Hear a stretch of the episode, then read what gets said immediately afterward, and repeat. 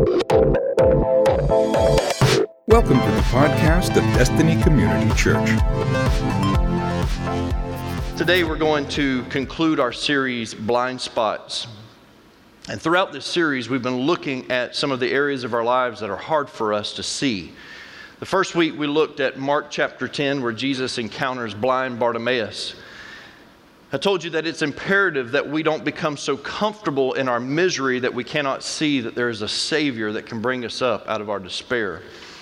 Bartimaeus was stuck on the side of the road, and life was passing him by. Day after day, life was passing him by, and he had resorted to begging. And it's so easy to get focused on what you don't have that you lose sight of what you do have. Bartimaeus couldn't see, didn't have sight, but he did have ears and he could hear. He didn't have to see it, he only needed to hear the voice of Jesus. And I told you, you don't have to see it to believe it, but you do have to believe it if you're going to see it. Amen? The second week, I told you that when it comes to the blind spots of life, we fail to check them for the same reasons that we fail to check when we are driving a car. First of all, we, doing so forces you to turn from what is comfortable to check that blind spot. We don't like turning from what is comfortable. Um, it's because we trust our, too, our, our, our instincts too much. We trust our own instincts way too much. Or maybe it's because it causes you to take your eyes off of what's right in front of you. And so many times we're looking at the grass being greener somewhere else and we forget about what's right in front of us. We looked at John chapter 9 where Jesus healed a man that was blind from birth. And when Jesus healed this man, everybody just seemed to lose their mind for no good reason. They were, they were majoring on the minors of the situation that he healed on the Sabbath, and, and it freaked everybody out. And Jesus explained to them that they were the ones that were really blind, that, that they were more blind than, than this guy that had been blind from birth. And, and I told you that when the other driver makes a mistake, we tend, we tend to be up in arms, fired up, ready to fight. But when we accidentally do the same, it's like, oh, my bad. You swerve into somebody else's lane. Oh, I'm sorry. I apologize. Just a little hand in the rearview mirror. They do it to you. Some of you will cuss up a storm. You know it. You know I'm, I'm, I'm talking to you. You know, and it's so easy to recognize someone else's blind spots and not even be aware of our own blind spots. Have you ever met someone that is so certain that they are right? That they will argue until their last breath. That is my daughter. When Kendall believes that she is right, there is no convincing her otherwise. Uh, it, it, doesn't matter what it is. She, she may say, "Oh, well, well, they said that in this episode." No, it was in this episode, and we can take her to the episode, show them that, show her that they're saying it right there in that episode, and she'll still be convinced. Oh, they must have said it in that one also. You know. Uh, or, or maybe it's a certain song. Oh, that's by this musical artist. No, it's by so and so. We will prove it to her, and she's still like, well, they must have remade that song, you know?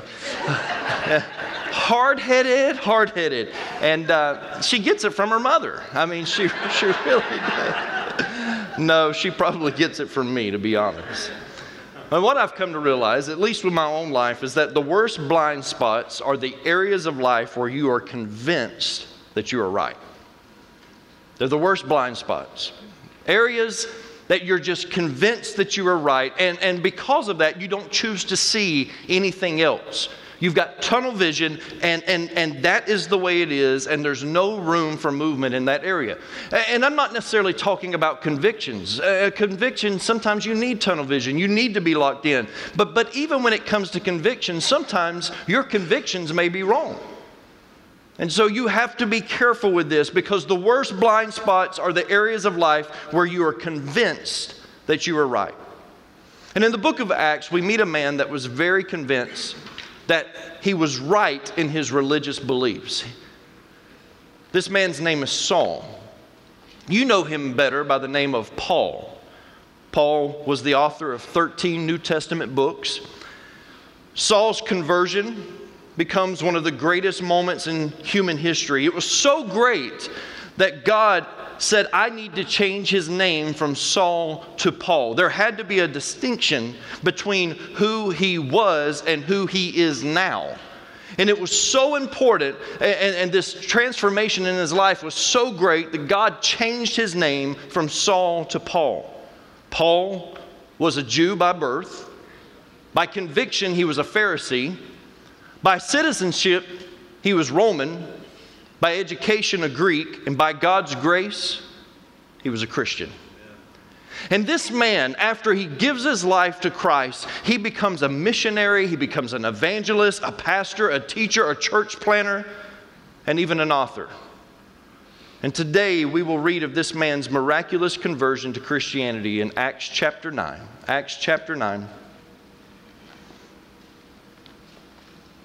I'm going to read the first nine verses.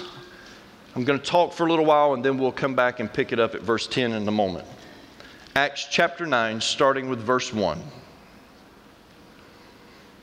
But Saul, still breathing threats and murder against the disciples of the Lord, went to the high priest and asked him for letters to the synagogues at Damascus, so that if he found any belonging to the way, it's an interesting choice of words there, the way. Uh, just for a moment, let me just dive into this.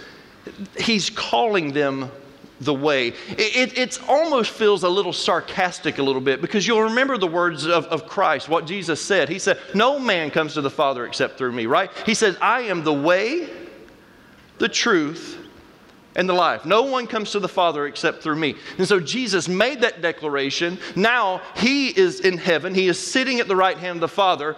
And, and now these disciples and, and these followers of Christ, these early Christians, are now having to spread the gospel of Jesus Christ. And when Paul refers to them, he refers to them as being a part of the way, almost sarcastically saying, Oh, remember, they're part of that, the only way to get back to the Father.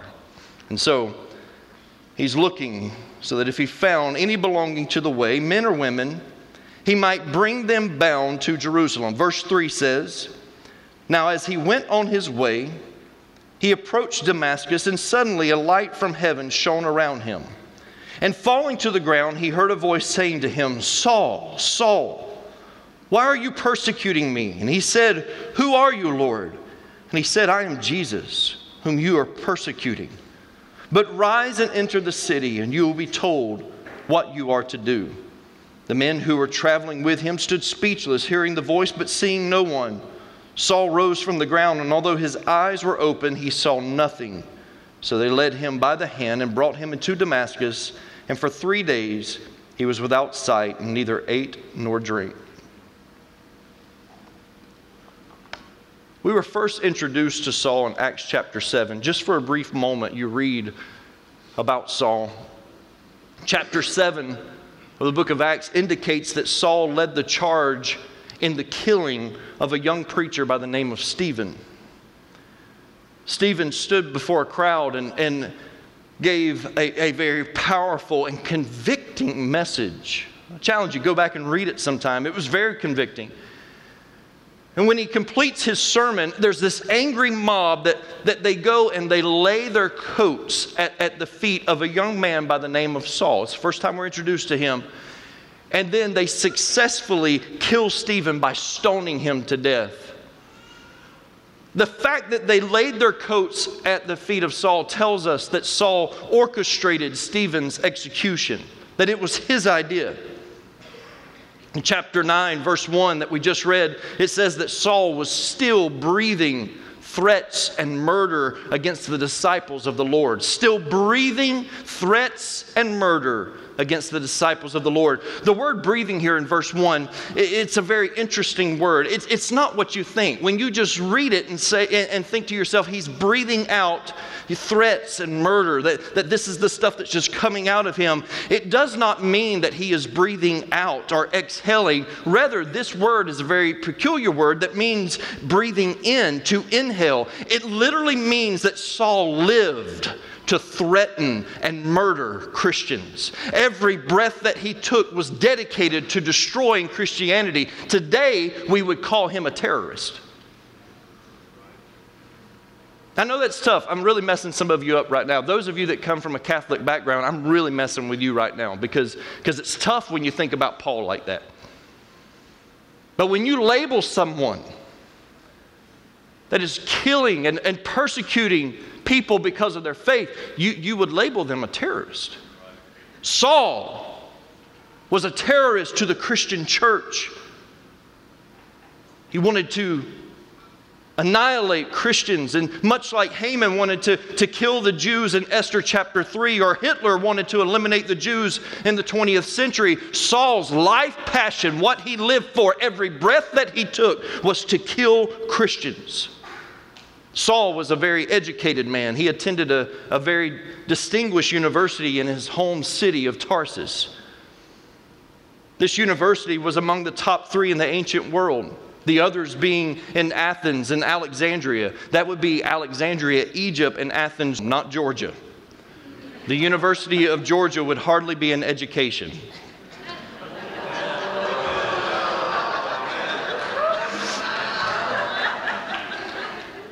I realize they stoned Stephen for preaching the truth, but, but it's just, let me show you what I'm talking about. What has two teeth, is black and red, and is a hundred yards long? the front row at a Georgia home game. Okay. the universities in Alexandria, Athens, and Tarsus would have been equivalent to our Harvard, Yale, and Princeton. Not only was Saul an educated man, but Saul was also a devout Jew. He was a Jew and he believed the Old Testament. He believed it. He studied it. He knew it inside and out. In one of his books, the letter to the Philippians, chapter 3, verses 5 and 6, Paul says these words. He says, I was circumcised when I was eight days old. I am a pure blooded citizen of Israel and a member of the tribe of Benjamin, a real Hebrew if there ever was one. I was a member of the Pharisees who demand the strictest obedience to the Jewish law. I was so zealous that I harshly persecuted the church and as for righteousness, I obeyed the law without fault. He was a devout Jew. And he did not want anything to destroy Judaism. Not Christianity, not anything. And he was willing to do whatever it took to defend Judaism. When my father gave his heart to Christ and became a minister of the gospel, he quickly adapted his family to a list of man made laws that his denominational covering set forth. Some of you grew up in legalistic churches, and, and, and you'll, you'll recognize some of these man made laws that I'm going to be talking about here. And, and some of you, we're going to say it, and it's just mind boggling for you. You're going to be like, what? I, I, eh, eh, things like this. My dad would not allow us to go to the movies that was off limits. We could not go to the movies, or as they called it, the picture show. We couldn't go to the picture show. That was evil. It was eighth grade before I finally went to my first movie. I was in eighth grade before I went to my first movie, and I still didn't tell dad. I told mom. I didn't tell dad. I don't think dad found out for another few years. My dad would not allow my two oldest brothers, this was before I actually was born, he wouldn't allow them to wear shorts because the teachings were that, that men could not wear shorts. Women either, but, but, but, but men could not wear shorts. And so my oldest brother actually played high school basketball and would have to wear sweatpants with his jersey while the rest of the team wore their basketball shorts. And sure, extremely legalistic. Women could not wear jewelry, couldn't cut their hair they couldn't wear makeup. That's rough.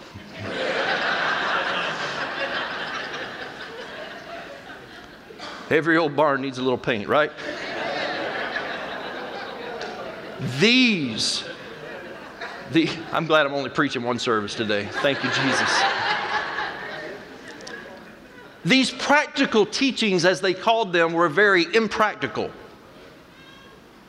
But dad had this conviction that this was the right way. That as for me and my house, we will serve the Lord, and if this is what the denomination says, then this is how we're going to do it. Doesn't matter if you have scripture to back it up or not. We are going to live our lives as righteous as we can. And my dad honestly thought that he was doing the best thing for his household. And so we lived that way more so, my older brothers than me. Thank God that as I got into high school, dad began to, to loosen up some. But to my dad, this was the only way, and his personal convictions were strong. Dad thought that he was right. And Saul thought that he was right. He really did. A devout Jew, protecting Judaism. Saul thought that he could see clearly. He believed that he was doing what was right. He was serving his country and God the best way that he knew how to. And as he persecuted the Christians in Jerusalem, they began to scatter all over. We read about that in chapter 8. And only the apostles remained in Jerusalem, and the rest of the Christians, they began to scatter, thousands of them running for their lives. And many of these exiled Christians, they say, were relocated in the city of Damascus. And Saul heard these reports that Christianity was rapidly growing there. And he was so overzealous with the call on his life to protect his faith that he requested arrest warrants. And when he had the letters in his hand, he hits the road to Damascus. In his mind, these dirty, rotten Christians must die. Saul could see, but he couldn't see clearly. This bright light from heaven takes him to his knees, causes him to go blind. Verse 10 says, Now there was a disciple at Damascus named Ananias. The Lord said to him in a vision, Ananias, and he said, Here I am, Lord. And the Lord said to him, Rise and go to the street called Straight, and at the house of Judas look for a man of Tarsus named Saul, for behold, he is praying. And he has seen in a vision a man named Ananias come in and lay his hands on him so that he might regain his sight. But Ananias answered, Lord, I have heard from many about this man, how much evil he has done to your saints at Jerusalem. And here he has authority from the chief priest to bind all who call on your name. But the Lord said to him, Go, for he is a chosen instrument of mine to carry my name before the Gentiles and kings and the children of Israel. For I will show him how much he must suffer for the sake of my name. So Ananias departed and entered the house. And laying his hands on him, he said, Brother Saul, the Lord Jesus, who appeared to you on the road by which you came, has sent me so that you may regain your sight and be filled with the Holy Spirit. And immediately something like scales fell from his eyes, and he regained his sight. Then he rose and was baptized. Not only does Saul eventually get a new name, but his mission in life was now drastically changed also. You see, Paul went from persecuting Christians to empowering Christians. He went from killing them to connecting with them. He began to treat them like they were his brothers and sisters in Christ because that's what they were. And now, as the scales were removed from his eyes, not just physically, but now spiritually, he could see that these people mattered and that Jesus Christ was real. But it's interesting to me that God had to blind Saul so that Saul could see what God could see and He will do the exact same thing to you. There are times in life when God will get your attention through a tragic moment. You lose your job before you ever recognize your weaknesses. You are served divorce papers before you wake up and realize what you had and now it's gone. A loved one dies before you ever consider eternal life being a reality. And the worst blind spots in life are when we convince ourselves that we are dead right. We live in a world that hangs its hat on strong opinions. If our party wins an election, we rub it in. If we lose an election, we whine and we pout. We're always right. If someone disagrees with us, we are offended. If, if someone is offended by something that we say, then they are simply too sensitive. At least that's our opinion because we are always right. We have this strong desire to be right. Right in our opinions, right in our marriages, right in our convictions, or right in our lack of convictions. We have this desire to be right. And, and here's my question What if you're wrong? What if you're wrong? Do you want to live your whole life only to find out that you were wrong? On the road to Damascus, Paul had such a life changing encounter with God that it changed his desire to be right. Listen to his writings again, Philippians chapter 3, now verses 6 through 9. Listen to what he says. I was so zealous that I harshly persecuted the church. And as for righteousness, I obeyed the law without fault. I once thought these things were valuable, but now I consider them worthless because of what Christ has done. Yes, everything else is worthless when compared with the infinite value of knowing Christ Jesus, my Lord. For his sake, I have discarded everything else, counting it all as garbage, so that I could gain Christ and become one with him. I no longer count on my own righteousness through obeying the law. Rather, I become righteous through faith in Christ. For God's way of making us right with himself depends on faith. Listen, Paul recognized that being right within your own abilities makes you wrong, but being right in Christ makes you righteous. You see, before we become so opinionated in politics, marriage, faith, whatever it is, we've got to seek God first to find out what God is saying about it. Some of us were just so blinded. I've been there, I know. It takes one to know one. I have been so blinded sometimes that I never even sought God to see what God was trying to say to that particular situation what was God trying to say?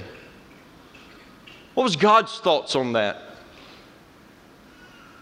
We've got such a desire just to be right that it's costing us. And I'm afraid somewhere down the road, we might actually see our blind spot, but will it be too late and we've missed out on so much life? During World War II, there was a Japanese soldier named Hiroo Onoda. He was sent to Lubang Island in the Philippines to spy on U.S. soldiers. But when Japan surrendered to Allied forces, Onoda refused to believe it.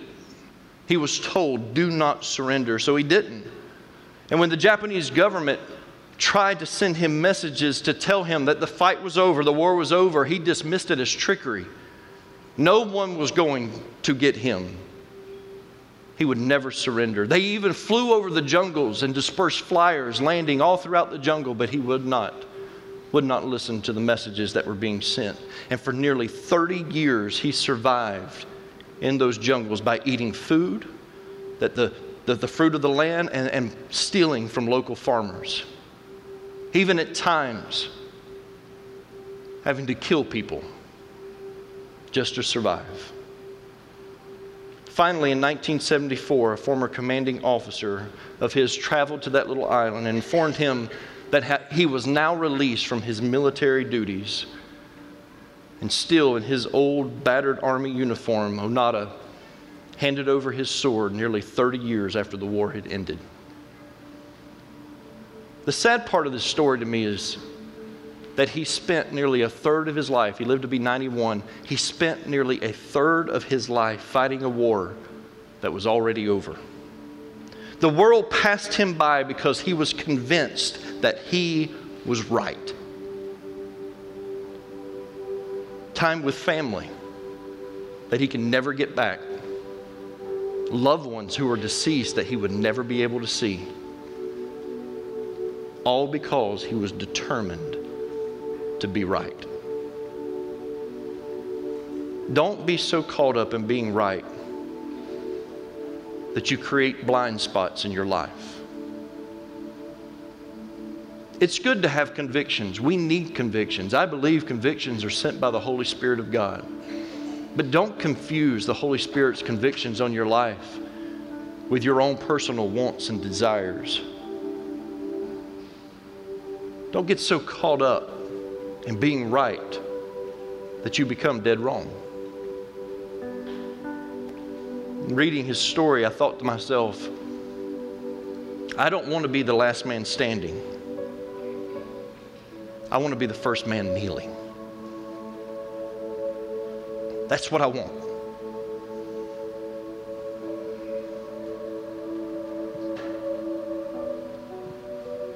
When God brought Saul to his knees,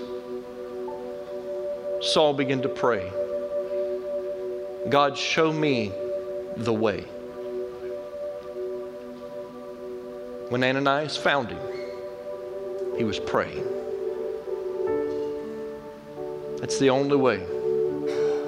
It's the only way to know if you're right is when you lay your right aside for his righteousness. It's the only way. And I believe that some of you today, maybe, just maybe, God is speaking to your heart and telling you stop trying to be right and let Him create righteousness in you. There's a big difference. Thank you for listening to the podcast of DCC. For service times and directions, log on to www.destinycommunitychurch.org. Thanks again for listening.